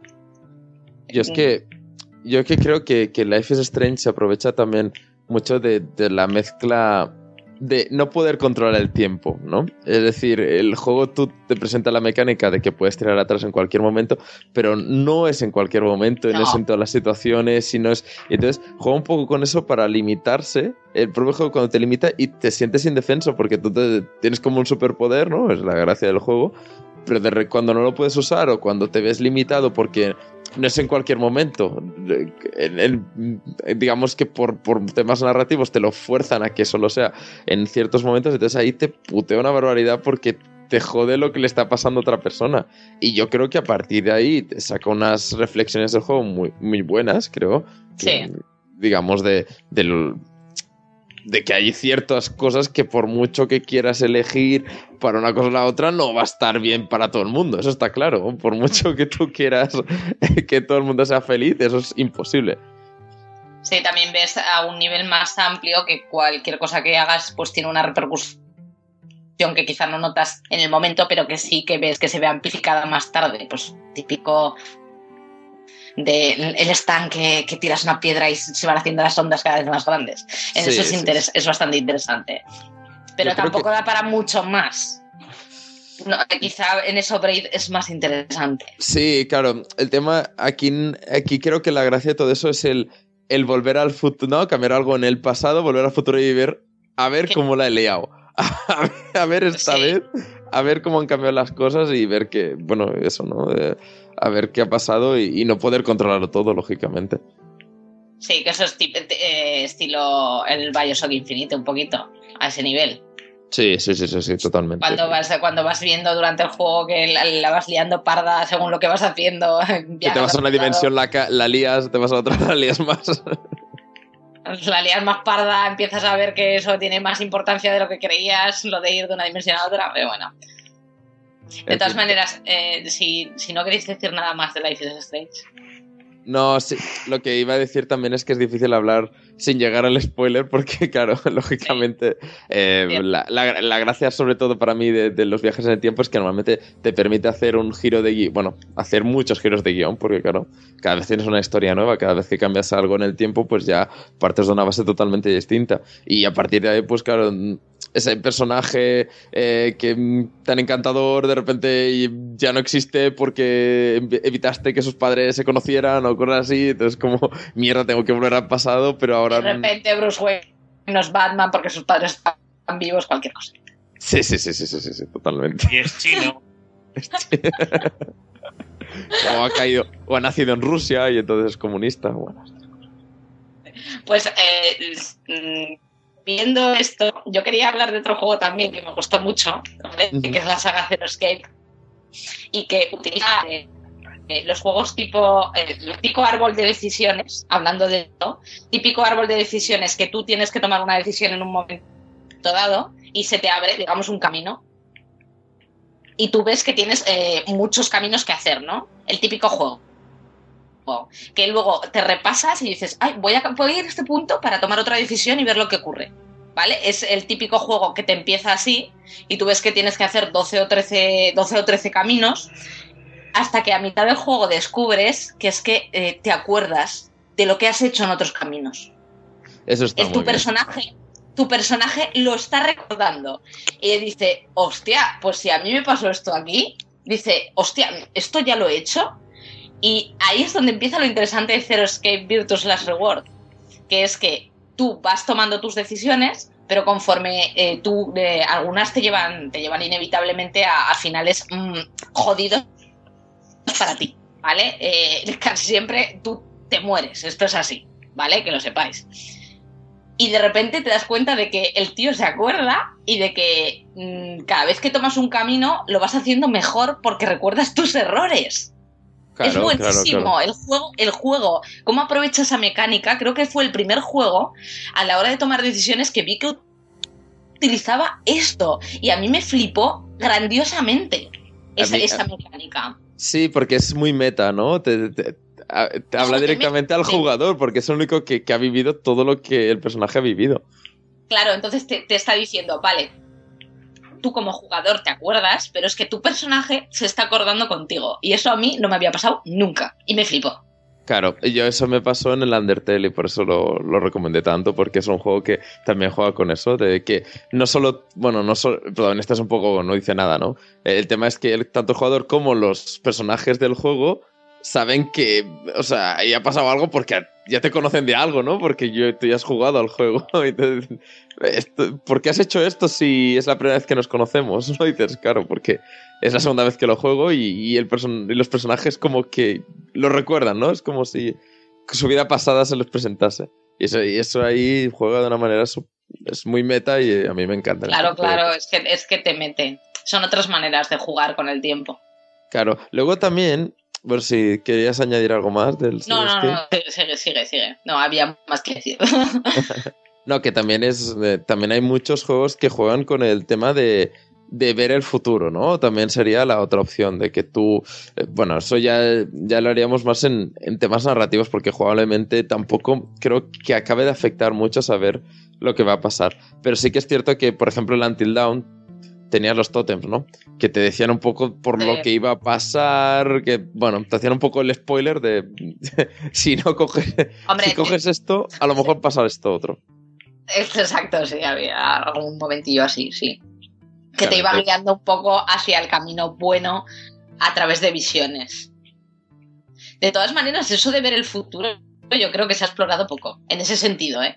Y sería, un- sería un camino muy interesante. Yo creo que, sobre todo lo que comentábamos, ¿no? Con el Zero Escape y el Undertale, sobre todo que el personaje lo haya visto, ¿no? Y que diga, hostia, em, acabo de morir haciendo esto, voy- no lo voy a volver a hacer. ¿Sabes? Lo Que no sea el jugador el solo el que lo diga, sino que, que el próximo personaje diga, hostia, mm, no, mm, esto no me gusta, esto ya lo he vivido y no me ha gustado, no quiero volver a morir haciendo esto. Mm. Y ¿Poco no más? sé, y, y no sé si os acordáis de alguno más, porque claro, aquí hemos hablado solo Saray y yo. No sé si, si tenéis algo que añadir, Clau, Mark, Dani. Bueno, es que yo creo que hay algunos que se han citado al principio, que son, bueno, obviamente mi favorito o uno de los grandes juegos Es de todos los tiempos. es Ocarina of Time, un juego en el que cuando llega a un- llegas a un punto de la historia te das cuenta que avanzas siete años en el tiempo y tienes que ir jugando entre esa época y la de tu niñez, eh, ir haciendo cosillas para derrotar al, al, al mal, ¿no? Y, y eso fue uno de los juegos que siempre tengo ahí un, una espinita clavada, un, un algo bonito, un- una magia y, y, y que le recomiendo pues encarecidamente que se pruebe porque es uno de los mejores celdas Sí, vale. y Sí. tal.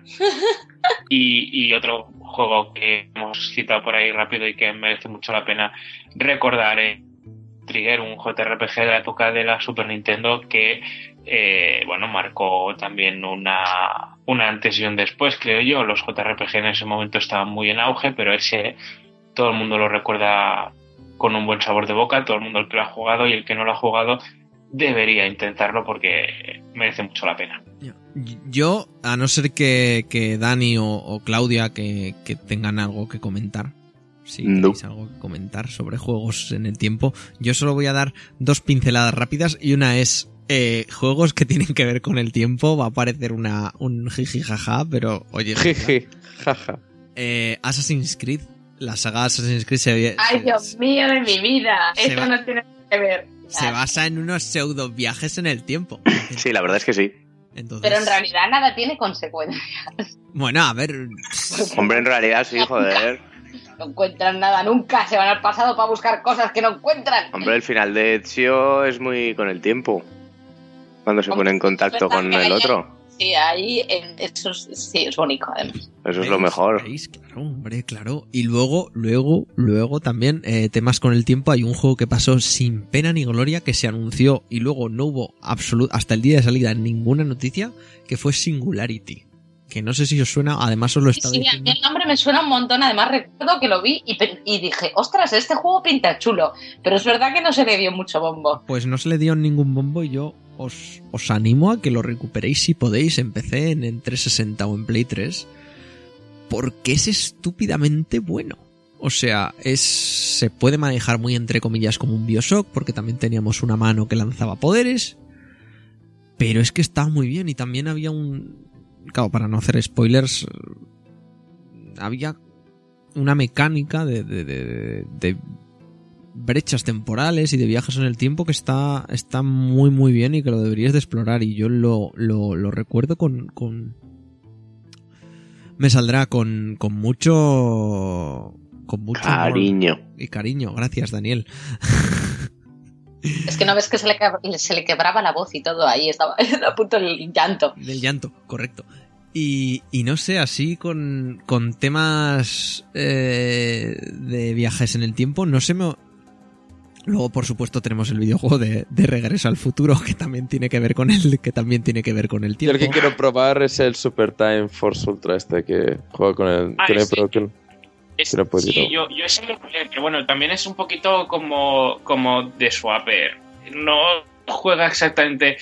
De Swapper no juega con el tiempo. Por eh. eso, este realmente haces unas versiones de ti que luego mueren. Sí, sí, o sea, sí y no, es un poquito peculiar. Yo no sé cómo lo definiría, si realmente entra o no entra. Está un poco ahí en el límite. Bueno, y, y también teníamos Day of the Tentacle, que, que, que también está en el tema. Y eso como juegos, pero luego ya sabéis que libros, películas, Bueno, bueno, ya si entramos en eso. ¡buah! Tenéis un montón, un montón, un montón. E incluso cómics. Mira, uno de los que más se me ocurren ahora es la Civil War 2, que va a empezar ahora de Marvel, siguiendo con lo que comentábamos antes en las noticias. Va a empezar ahora y todo es un enfrentamiento entre Iron Man y la Capitana Marvel por el hecho de que ahora saben quién va a cometer un delito, como en tantas otras obras, quién va a cometer un delito y quién va a hacer qué en el Minority. Report. Exactamente, es un Minority Report, pero de superhéroes. Y si lo quieren usar como ventaja, que es el bando de la Capitana Marvel, o si lo quieren dejar a su libre albedrío y no cambiar la historia, que es lo que opina Iron Man. No sé, viajes en el tiempo. Eh, al menos no han salido tan, tan, tan mierdosos y tan trasuntados que, como ya nos han comentado esta gente, como Quantum Break. Eh, Hombre, en cómic muy bueno de viajes en el tiempo también de Spider-Man y Lobezno. ujú. y luego, no me no acordaba del Ah, título. Y luego, exactamente, el, el, el, el, el- el día del mañana, ¿no? Hombre, pero el día de mañana realmente no me viajan en el tiempo. Perder. eh, días del futuro pasado. Ahí, eso. De, de John Byrne, de los X-Men. Buenísimo, esa mierda. Y poquito más, poquito más. Pasamos a las recomendaciones, si queréis. Venga, vamos. Vamos a las recomendaciones. Así.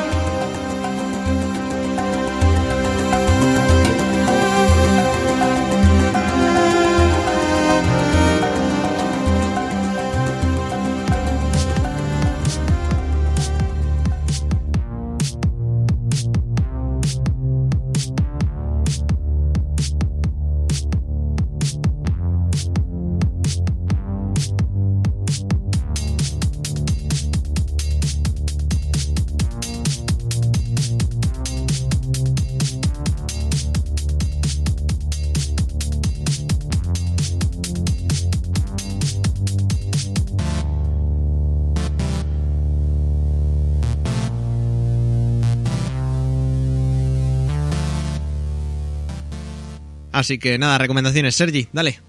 Sí, pues yo sigo. yo sí. Eh, voy. Eh, pues que se ha acabado Better Call Saul, segunda temporada. Yo creo que es. No sé. Solo 10 capítulos. Vaya, la- que lamentable. No sé, yo es que ahora mismo es la serie que veo más en forma y ya se ha acabado, pero bueno, que, que me encanta. O sea, creo que incluso mejor que la primera temporada, que ya, ya es decir. En fin, ese hombre, ese actor, se merece algo, algún premio. ¿Qué, qué actor, perdón? El, el Saúl, Ah, o sea, sí, sí. es que lo hace de puta madre. Bob Kirlaklerski. sí, sí, sí. Eh, eh, bueno, eh, de hecho, a mí me gustó mucho en Nebraska también la película. El, el tipo es bastante. Hace, de hecho, yo lo veo viendo en distintas series de vez en cuando. No sé, el tipo no para. Pero bueno, que, que sí, muy bien. Eh, segunda temporada ahora de Unbreakable Kimmy Smith, que es una serie de Netflix solo. Así de humor de unas chicas que salen de un búnker después de 15 años y muy muy divertida, a mí me está encantando, además que está hecha por Tina Fey y hay muchísimos cameos de actores famosos, no sé, yo, yo me lo estoy pasando muy bien viéndola, además es la típica serie que tiene 13 capítulos, duran 20 minutos, o sea que en dos tardes ya te la has hecho, así que, que, está, que por mí mis recomendaciones serían estas dos series que, que me han gustado mucho y que, que creo que están muy muy bien y que vale la pena verlas. Y ya está, que vaya bien. Adiós. Chao. Adiós. Ya hablamos, chao, chao, chao. Chao. Bueno, Marc, ¿tú qué recomiendas? A ver. Pues justo esta mañana he visto por YouTube, porque lo han subido ahí, un vídeo de 15 minutos sobre el capítulo inicial de. Una pequeña producción que ha hecho Nintendo para, para promocionar el juego que ha- acaba de lanzar, que bueno, me ha dado todo el hype. Entonces yo recomiendo Star Fox Zero porque va a ser un juego de Platinum. Yo creo que, no sé dónde está Guille, pero en estos momentos creo que está aplaudiendo porque he dicho Platinum, que le encanta. Eh, tiene gusto ahí. hay que decirlo. Eh, Platinum. Ya. ¡Ha vuelto! Eh, eh, y, y que lo ¿Te has limpiado bien? Seguro que, tiene muy buena pinta. Es- que además, yo con este juego, tengo que decirlo, mm, no las tenía todas conmigo, ¿sabes? O enseñaban poco, lo que enseñaban a lo mejor no prometía mucho, pero de hace unos días para atrás debo decir que muy, muy contento con lo que se está enseñando y que promete mucho. Por lo tanto, yo recomiendo Star Fox Zero esta semana. Muy bien. Marc. Dani, no sé si recomiendas tú algo o, o no, o no recomiendas nada, porque Si es que no he jugado a nada desde hace ni lo sé. ¿eh? pues dado que Dani no recomienda nada, por favor, Claudia. Tener vida, recomienda Dani. Sí. Me deja el LOL un poco. Claudia, por favor, dinos tu recomendación. Vale, pues eh, yo os quiero recomendar un juego que está ahora mismo en Kickstarter, ¿vale? Que se llama Masquerada Song of Shadows. Hay una demo ya disponible para descargar en Steam, por si lo queréis probar. Es un RPG que se desarrolla en una ciudad de estilo veneciano. Y en lo que es sistema de combate es una especie de híbrido entre Dragon Age Origins y Transistor. ¿Por qué algo había ahí de Dragon Age? Sí. Entonces, es un juego muy interesante. Yo llevo un tiempo, bastante tiempo pendiente de su desarrollo y todo eso, y acaba de salir en Kickstarter. Eh, la campaña va a durar 13 días, una cosa, porque el juego está prácticamente de hecho. De hecho, tiene pensado salir en, en este mismo verano. Dura Así 13 días, que- juegues lo que juegues. No, No, a ver, es que la campaña, la campaña de Kickstarter dura- va a estar abierta los próximos 13 días. Ah, La demo, Era- puedes, jugar, la demo puedes jugar lo que quieras. era, un- era un chiste. Ah, vale, bueno.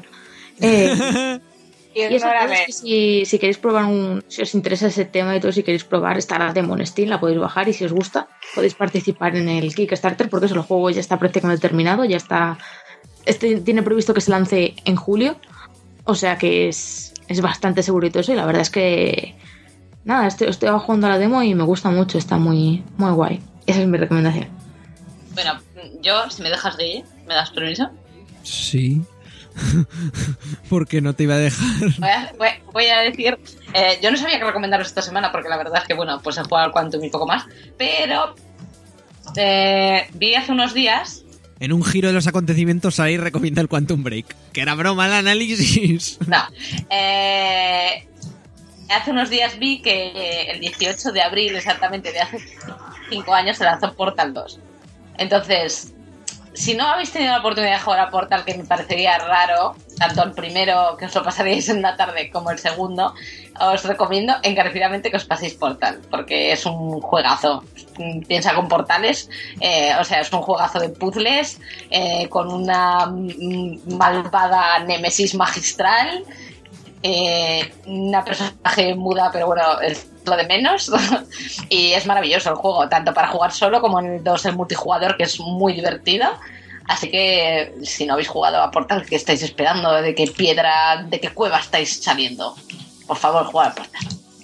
Celebrar los cinco añicos que llevan. Como no van a hacer el 3 ya, porque, porque no sabe contar hasta 3 en Newell, pues ¿Sabes que, que haces ese chiste? Gabe Newell retrasa un año más todas las secuelas que acaban en tres. Es verdad, es verdad. Así lo dijo él. sí, sí, pues nunca jamás se harán. Bueno, pero no entiende el español, entonces. no. Por ejemplo. Mm, no lo sé. Bueno, eso era. Guille, por favor, cuéntanos. Sí, eh, yo, yo os comento. Yo tengo una, a ver, una recomendación que no sé si mucha gente podrá acceder a ella o no, pero con motivo de la Record Store Day, eh, yo sigo con recomendaciones de música, ¿eh? Sé que mm, de aquí vosotros, a ver, sé que no os gusta a ninguno, creo. Creo, a no ser que me sorprendáis.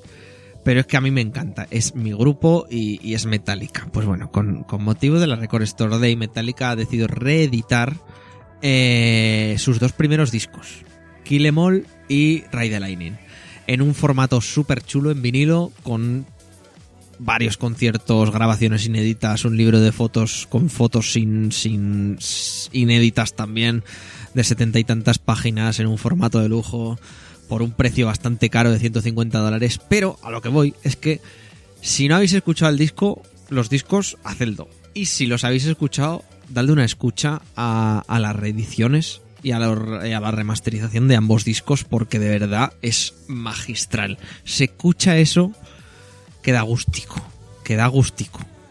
En serio. Y, y eso, y nada, como recomendación también, hablar por parte de todos mis compañeros, el recomendaros que nos podéis seguir por las redes sociales y suscribiros al podcast en iTunes y en iVoox. No vaya a ser que, Muy bien, no vaya a ser que Guille. tal. Y, y poquito más, y poquito más. Eh, que echaba de menos, echaba de menos no al mando de Dani, pero sí a Dani haciendo chistes malos que me dan la vida cuando edito. Os lo digo en serio, y lo digo en serio, Dani. Y, nada, recomendar poquito más. He estado jugando esta semana a Dark Souls 3. Otra vez, que ya llegará el análisis, pero solo os digo que huele a Goti junto al Hyper Light. Necesitas un amigo para jugar a ese juego y que luego se muera y te dé pena y... ¿Habéis escuchado la historia? Del señor este de los amigos del Dark, del Dark Souls. Pero eso es un drama, joder. Eso es un puto drama. ¿Qué coño? No digo que no. Uf, yo paso. Pero tú juegas solito. Sí, bastante drama paso yo solo, como encima que me acompaña alguien. Quita, quita. Que jugar con otra gente es como diluir el juego y no ser tan hardcore, porque como hay que ser un super poser hardcore para jugar Dark Souls, pues Esa gente es gilipollas. O sea, lo de yo no, yo no invoco porque soy. ah, Anda, tomar por culo, gilipollas. O quien, o quien sea, tío. O sea, es que me da igual. en sea, general, en ge- lo digo en general, porque Es- sí que lo leí en Twitter, ¿eh? Es que es una, meca- o sea, es una mecánica que From Software te la pone ahí y que Miyazaki, el propio creador del juego y la mente detrás de él, invita a que la uses porque está para algo en la mecánica de las invasiones, de entrar a joder, que te entren a joder y entrar a ayudar y que te entren a ayudar, y que si la usas eres un mierdas. Pues perdona, pero la dificultad de los malos sube respecto a eso. No sé, qué sé, da igual. Eso ya lo hablaremos en el análisis y en el podcast de Dark Souls. Pero, en fin. Esto es como todos los que no tienen gente para jugar así. Dicen, ay, no, si vas a jugar con otros es peor. Ah, Basta, chico. Pollas, gilipollas. gilipollas. Bueno, Dani, eh, ¿tienes algo al final que recomendar o...? o- Venga, va, va a recomendar una serie que he visto en Netflix. Es de anime, ¿vale? Ay, Dios. ¿Qué? Knights, Joder. Knights of Sidonia. No. Uy. No Game, No Life. Uh, ¿de qué va? ¿Vale? Básicamente es, es, es una cosa muy rara, ¿vale? Lo aviso de antemano. Son un par de hermanos de estos, eh, creo que se llaman los Hikikomori, ¿no? Estos que no salen de sus cuartos Correcto. porque están jugando, ¿vale? Pues son un par de hermanos de este estilo y son transport que son la hostia en todos los videojuegos y en todo lo que juegan, ¿vale? Nunca pierden. Y son transportados a un mundo así diferente en el que todo está regido por los juegos. Es decir, la- el- todo lo gobierna el dios de, del, del azar, por así decirlo, y todo, todo el mundo puede retarse, siempre y cuando se pueden aceptar o no los retos, ¿eh? no está obligado a aceptarlos, pero todo se rige por los, por los retos a diferentes juegos.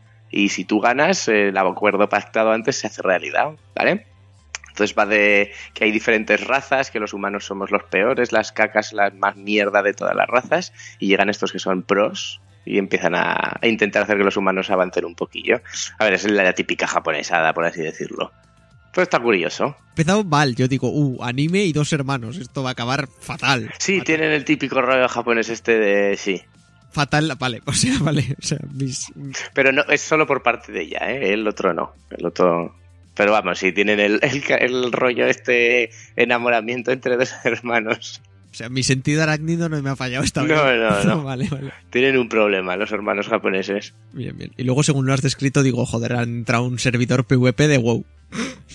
Todo el mundo se puede retar. Digamos que es que es que va todo por eso, es que va todo del estilo de que ellos nunca pierden, de que los humanos son la mierda y van retando a las cosas, ellos van ganando porque son súper listos y lo de siempre, vaya. Pero es curioso, Bueno, eso está, eso está genial. para pasar un buen ratillo pues me parece que nada más, ya no nos queda nada más. Sergei se nos ha pirado, pero bueno, no pasa nada. Así que si queréis pasamos al ending.